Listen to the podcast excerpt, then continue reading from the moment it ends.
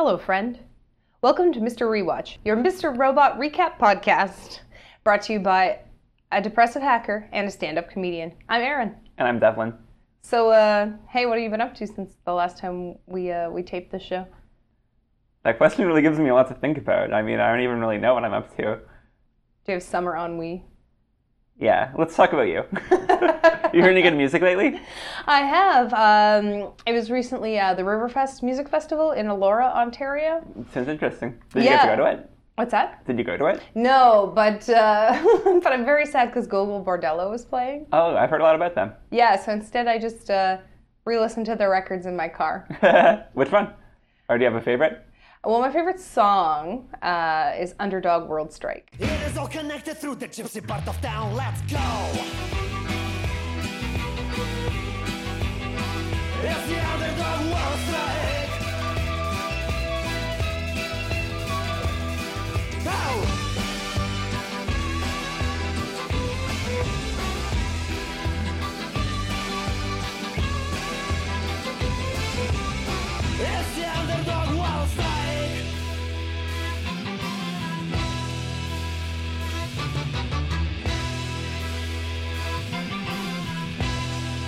At the end of episode five, we found out that Vera had left a phone at Elliot's place, and now he's using that phone to to basically extort him to get broken out of prison because we find out that he's abducted Shayla.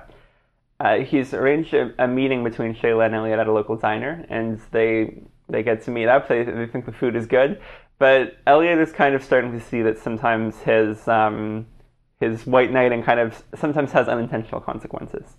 Exactly, and that's a problem Elliot has throughout the show, and I think it's it's well intentioned, and he's functioning in some power structures where I'm sure he believes, and perhaps it wouldn't be possible for like women to advocate for themselves or keep themselves safe, but you know certainly when we see Shayla get hauled out of the diner in plain sight of like half a dozen people Yeah, nobody really bats an eye. you know, you know, Elliot's in way over his head, and this whole thing has gone too far.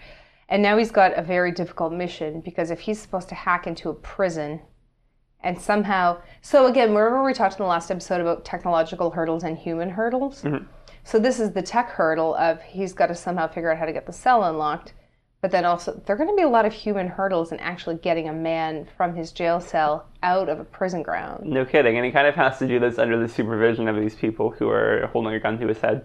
Exactly. And one of those, of course, is Vera's brother, who we remember is the guy who thought it was a wise idea to do all of this in plain sight of everyone. Yeah. So he's cooperating with him. And there's another, I'll call him henchman.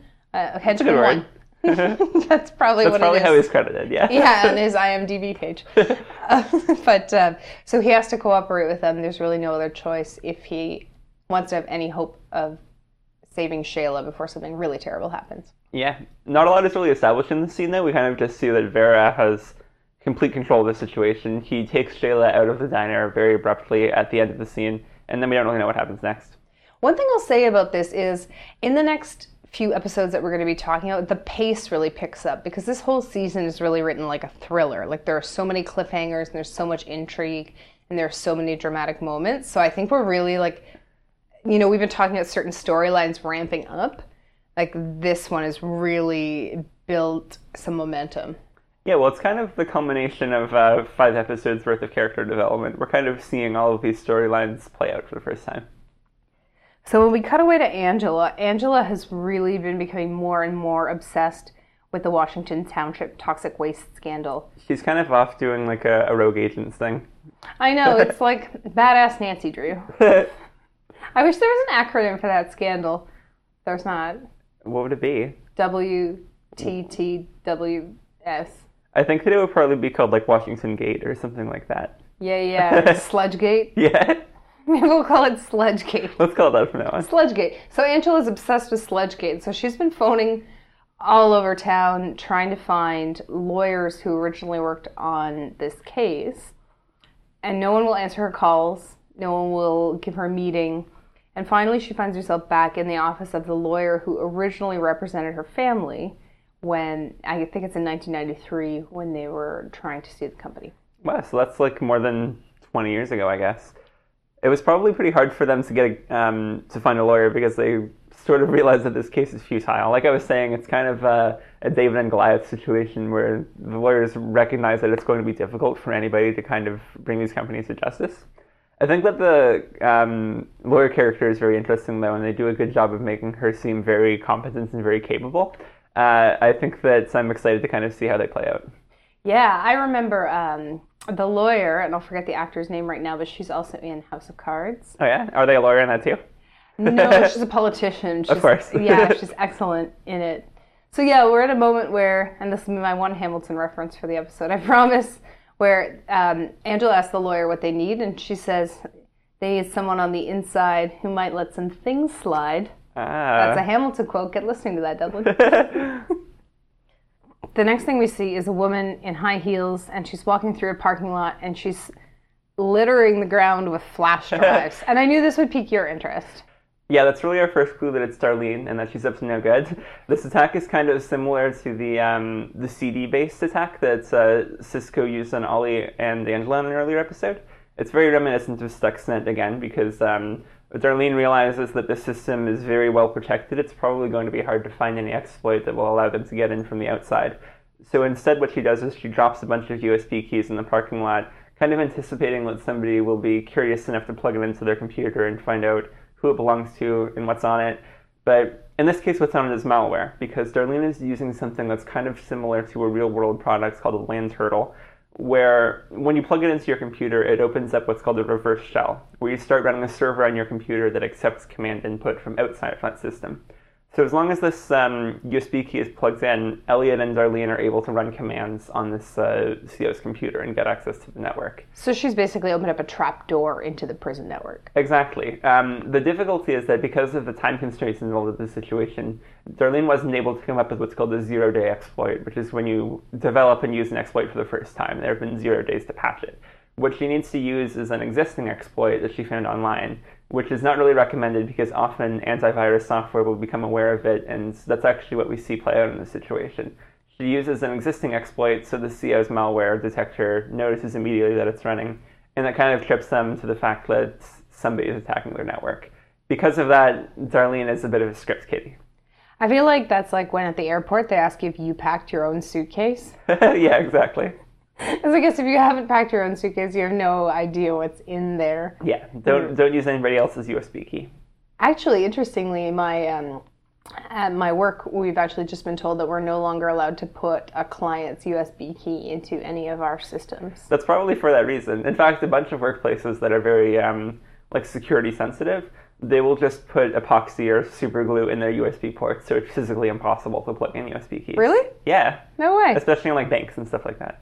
Here's a bit of a tangent, but if you downloaded that same attachment by, from an email, are you just as vulnerable? Not necessarily. Um, uh, like like maybe there definitely are a bunch of exploits that you can pull off just by downloading a file from your email. Huh, this podcast brought to you by Stuxnet. so, um, Elliot kind of calls Darlene out for using this other script, right? Well, it's kind of caused some negative consequences for them because not only did the attack fail, but it also tripped them off to the fact that they are attempting to hack them. Right, and so then, of course, because Elliot is sort of midway through his work when it the CO pulls out the flash drive, which I guess aborts whatever he's doing. Yeah, he actually has. Uh, well, I, I don't want to say that he has good security protocol because it's not good security protocol to plug in a USB key that you found in the parking lot. But he did do the right thing by immediately disconnecting the network cable and plugging out the power as soon as they noticed there was any kind of malware on their computer, because that prevents it from propagating throughout the network, which is something that everybody should do if they ever notice an infected computer. Huh, good advice. Um, but it's not going to help them now. So Darlene goes over to Elliot's, uh, and they're having a conversation. He's snuck outside from his captors to give Flipper a little bit of a walk. good excuse. oh, Flipper. It's really handy to have a dog like that because you can just get out of any social situation. I'm just gonna go walk my dog. yeah, yeah. I've left so many parties that way. Same. Um, so they're having this conversation on the sidewalk, and that's how Darlene also becomes a hostage. Because, of course, these guys are not going to let Elliot go very far without watching him. So now both of them have been ordered back inside the apartment. Next up, we see Tyrell, and he's meeting Scott Knowles because He's really trying to inch into that um, CTO position, or at least get as close to it as he can by working really closely with Scott. I like how vicious Scott Knowles is in this scene. We learn right away that Scott kn- knows exactly what Tyrell did to his wife. Right. I think that Tyrell kind of he doesn't really pay attention to other people, and I think that he thinks that other people don't pay attention to him. But he kind of overplayed his hand in this situation because, of course, um, Sharon Knowles, right after the confrontation in the last episode, she clued in Scott to the situation and what exactly went down. And maybe he didn't think that that was going to happen. I think he assumed it wouldn't happen. Yeah. I think he thinks of himself almost like a ghost where he can sort of invisibly move through all these situations. Exactly. He kind of thinks that he's untouchable. Exactly, but there are a lot of eyes on him right now because he's sneaky. Yeah. So sneaky. Um, Scott's most vicious moment in this scene, um, and the part where I think he's really trying to seize back power from him is he tells him that he'll never he's never going to be CTO, but more brutally, he offers him his watch, and then he he criticizes Tyrell's apartment, and then he says, you know, I know your family's growing and you need all the help you can get. Just throwing all kinds of shade. And you know that to um, somebody who's so kind of status oriented as Tyrell, that's probably exactly the kind of thing that he's afraid of. it's so deflating it's so crushing and so he holds his shit barely together till he gets home and then we just see him he's just smashing things in his kitchen What I really like about that scene, though, is that Joanna just doesn't bat an eye. Joanna is the most dispassionate observer of it he's destroying things and she's just i don't know what it is she's just delicately nibbling something off of a tiny fork There's a lot of focus on that fork for some reason. well she's also eating something weirdly enormous Do you remember what it was? bites i couldn't figure out what it was Me either. It looked deep fried though. It looked good. Yeah, I tried.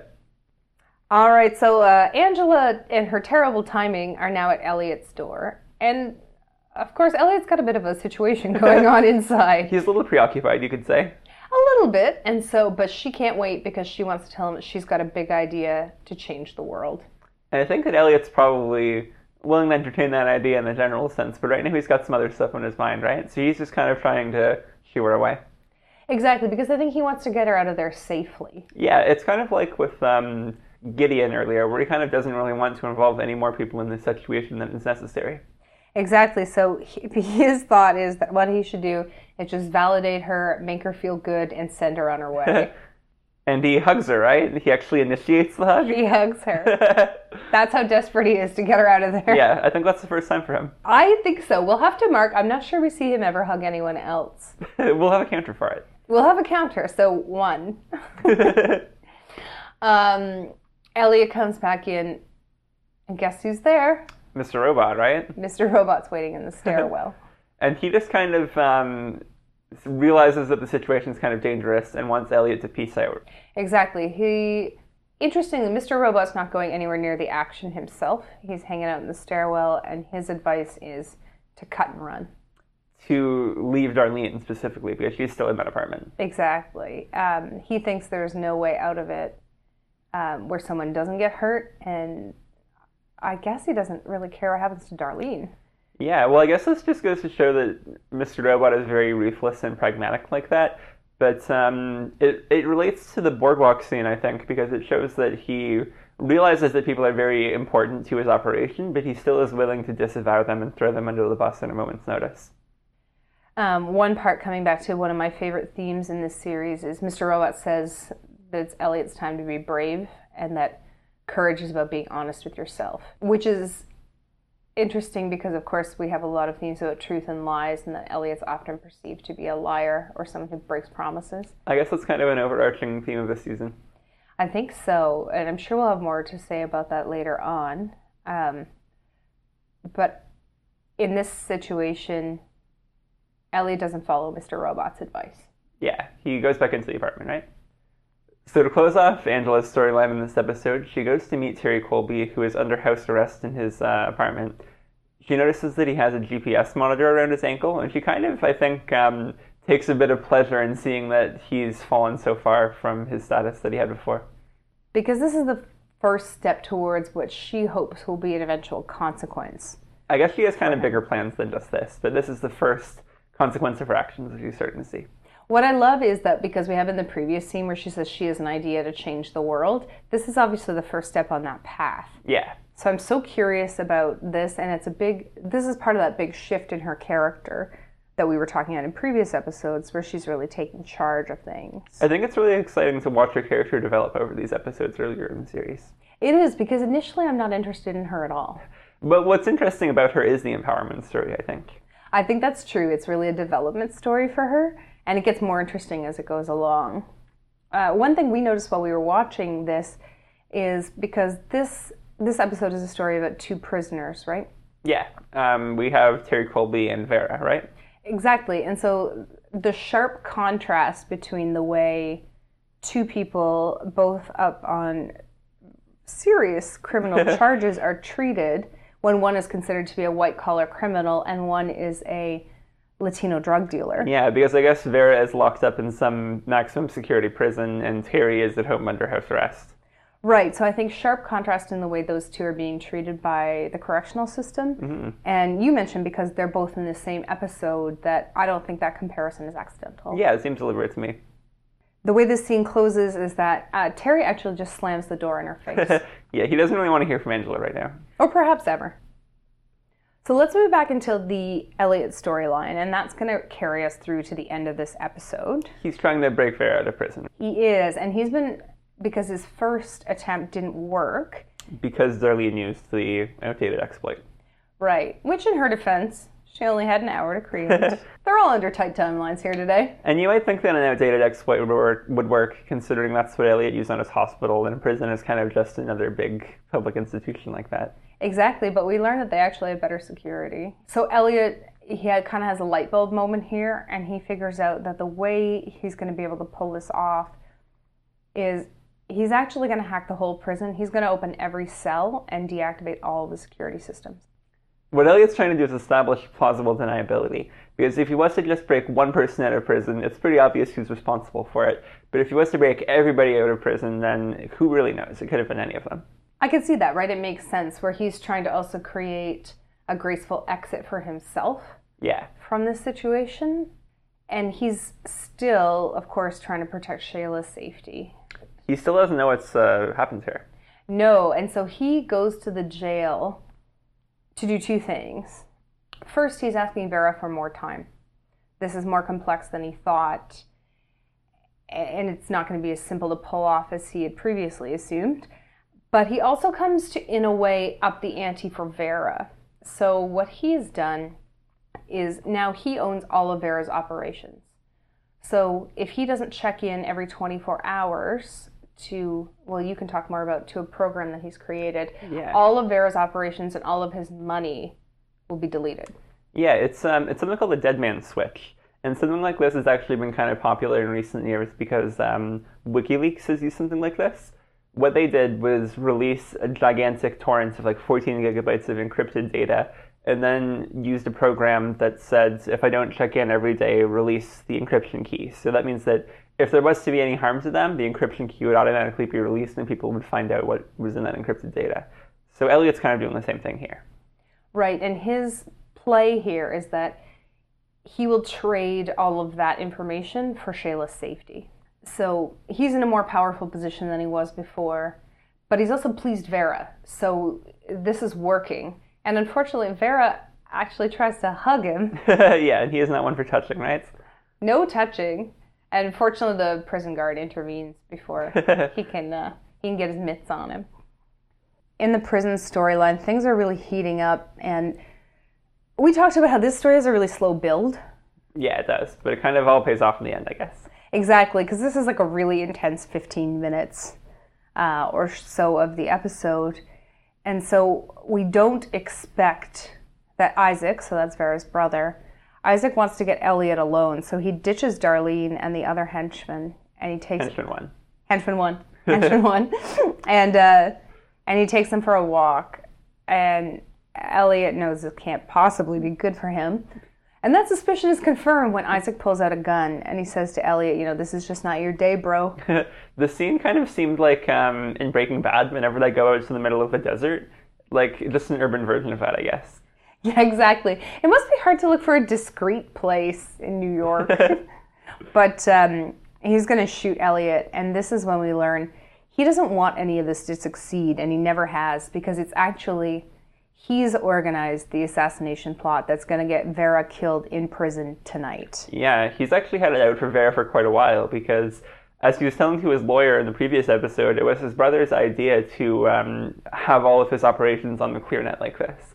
So Isaac has kind of been overseeing Vera's downfall from the very beginning. It, it's his fault that he's in prison to begin with.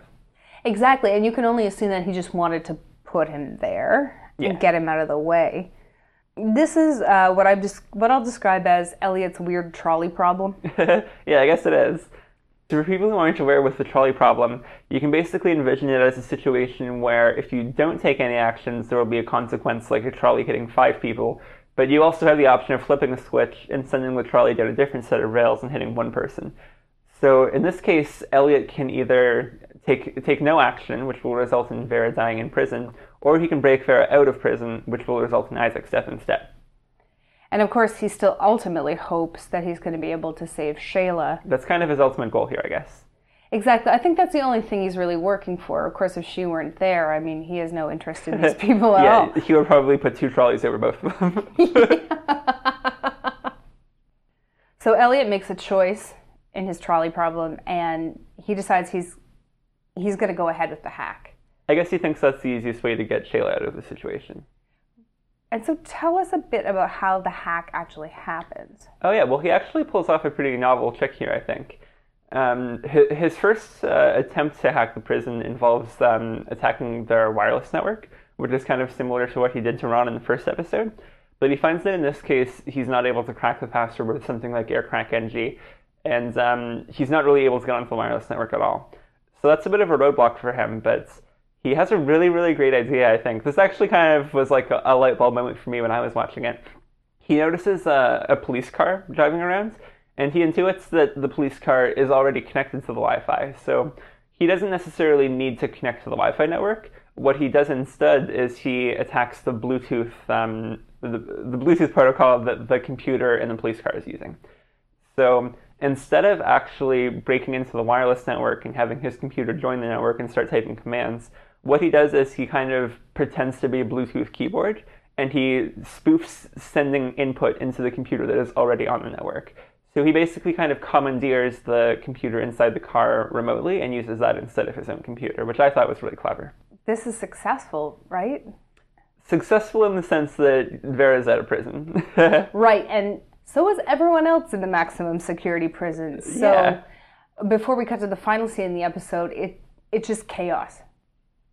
Uh, so henchman one just shoots Isaac, and uh, something this brought to mind for me because we know how um, Vera's very into the concept of punishment by a higher power. cosmic justice or cosmic retribution, I think is what he calls it. Okay, maybe that's the way he describes it. But and uh, and it does mention God a couple of times. But Isaac, of course, in the Bible, is the son that Abraham is told to sacrifice in order to prove Ah. his faith. And so here we see that uh, Isaac is sacrificed. And remember earlier, Vera said that somebody had to get hurt, and that's how they got square with the universe. That's so interesting. I think that um, Elliot and Darlene and stuff, these are all names that kind of have biblical references as well. And it's interesting to see how their names play out in their storylines. Oh, we'll have to look some of those up for future episodes. I think the mo- the saddest part here is my assumption at this moment is that they're square with the universe and nobody else has to get hurt. But that's not true. Yeah, because we see that uh, Shayla has been there all along, as he says. What's interesting in this show when you when you rewatch it is so we see that poor Shayla's body is in the trunk of the car. But you had actually picked up on that earlier in the episode. Yeah, actually, um, at the very beginning of this episode, when I, I, I think it's Isaac, I don't remember, they're dropping off Elliot back at his apartment after they had met in the beginning. And um, Elliot is just asking over and over, where's Shayla? But every time he's asking this, the focus of the shot is on the trunk of the car. So it's kind of indicated from the very beginning that that's where she is. I think I'm bad at absorbing visual information in this show, but when you rewatch it, you actually see a lot of subtle signifiers of what is to come or what has already happened. There are a lot of things like that. it's a cool show to rewatch in that way. Although this is a horrible episode to rewatch, and I really feel for Elliot in this storyline. Yeah, well, Elliot, I think that he's just destroyed, and in part it's because he realizes that these are the results of his own actions. They are indirectly a result of his actions because, of course, he's the person that has brought all of these people together in this moment and to this consequence. Or at least that's how he feels that he's caused this consequence. So I think something breaks inside of him, and that's the end of the episode. Yeah, and I think this is also the first um, major character death that we experience in the series. So this is probably not really something that Elliot's used to experiencing yet. Well, exactly, because I'm sure this world is quite different than Elliot's regular office cubicle, you know, his regular life and his regular friends. Like, this must all be a very shocking view of uh, an underworld. Well, this is, I think it's also worth noting this is one of the few episodes in this season that doesn't have a cliffhanger ending. Yeah, I guess this is the culmination of their storylines. Right, so we don't we don't really have any dramatic foreshadowing for you. It's it's, just sad. It's just pure sadness. Pure sadness until next time. Thanks a lot for listening to Mr. Rewatch. We recorded this episode in downtown Toronto. If you liked what you heard today, uh, we'd ask you to consider donating a couple of bucks to the Electronic Frontier Foundation, defending civil liberties in the digital world. I'm Devlin. I'm Erin. Bonsoir.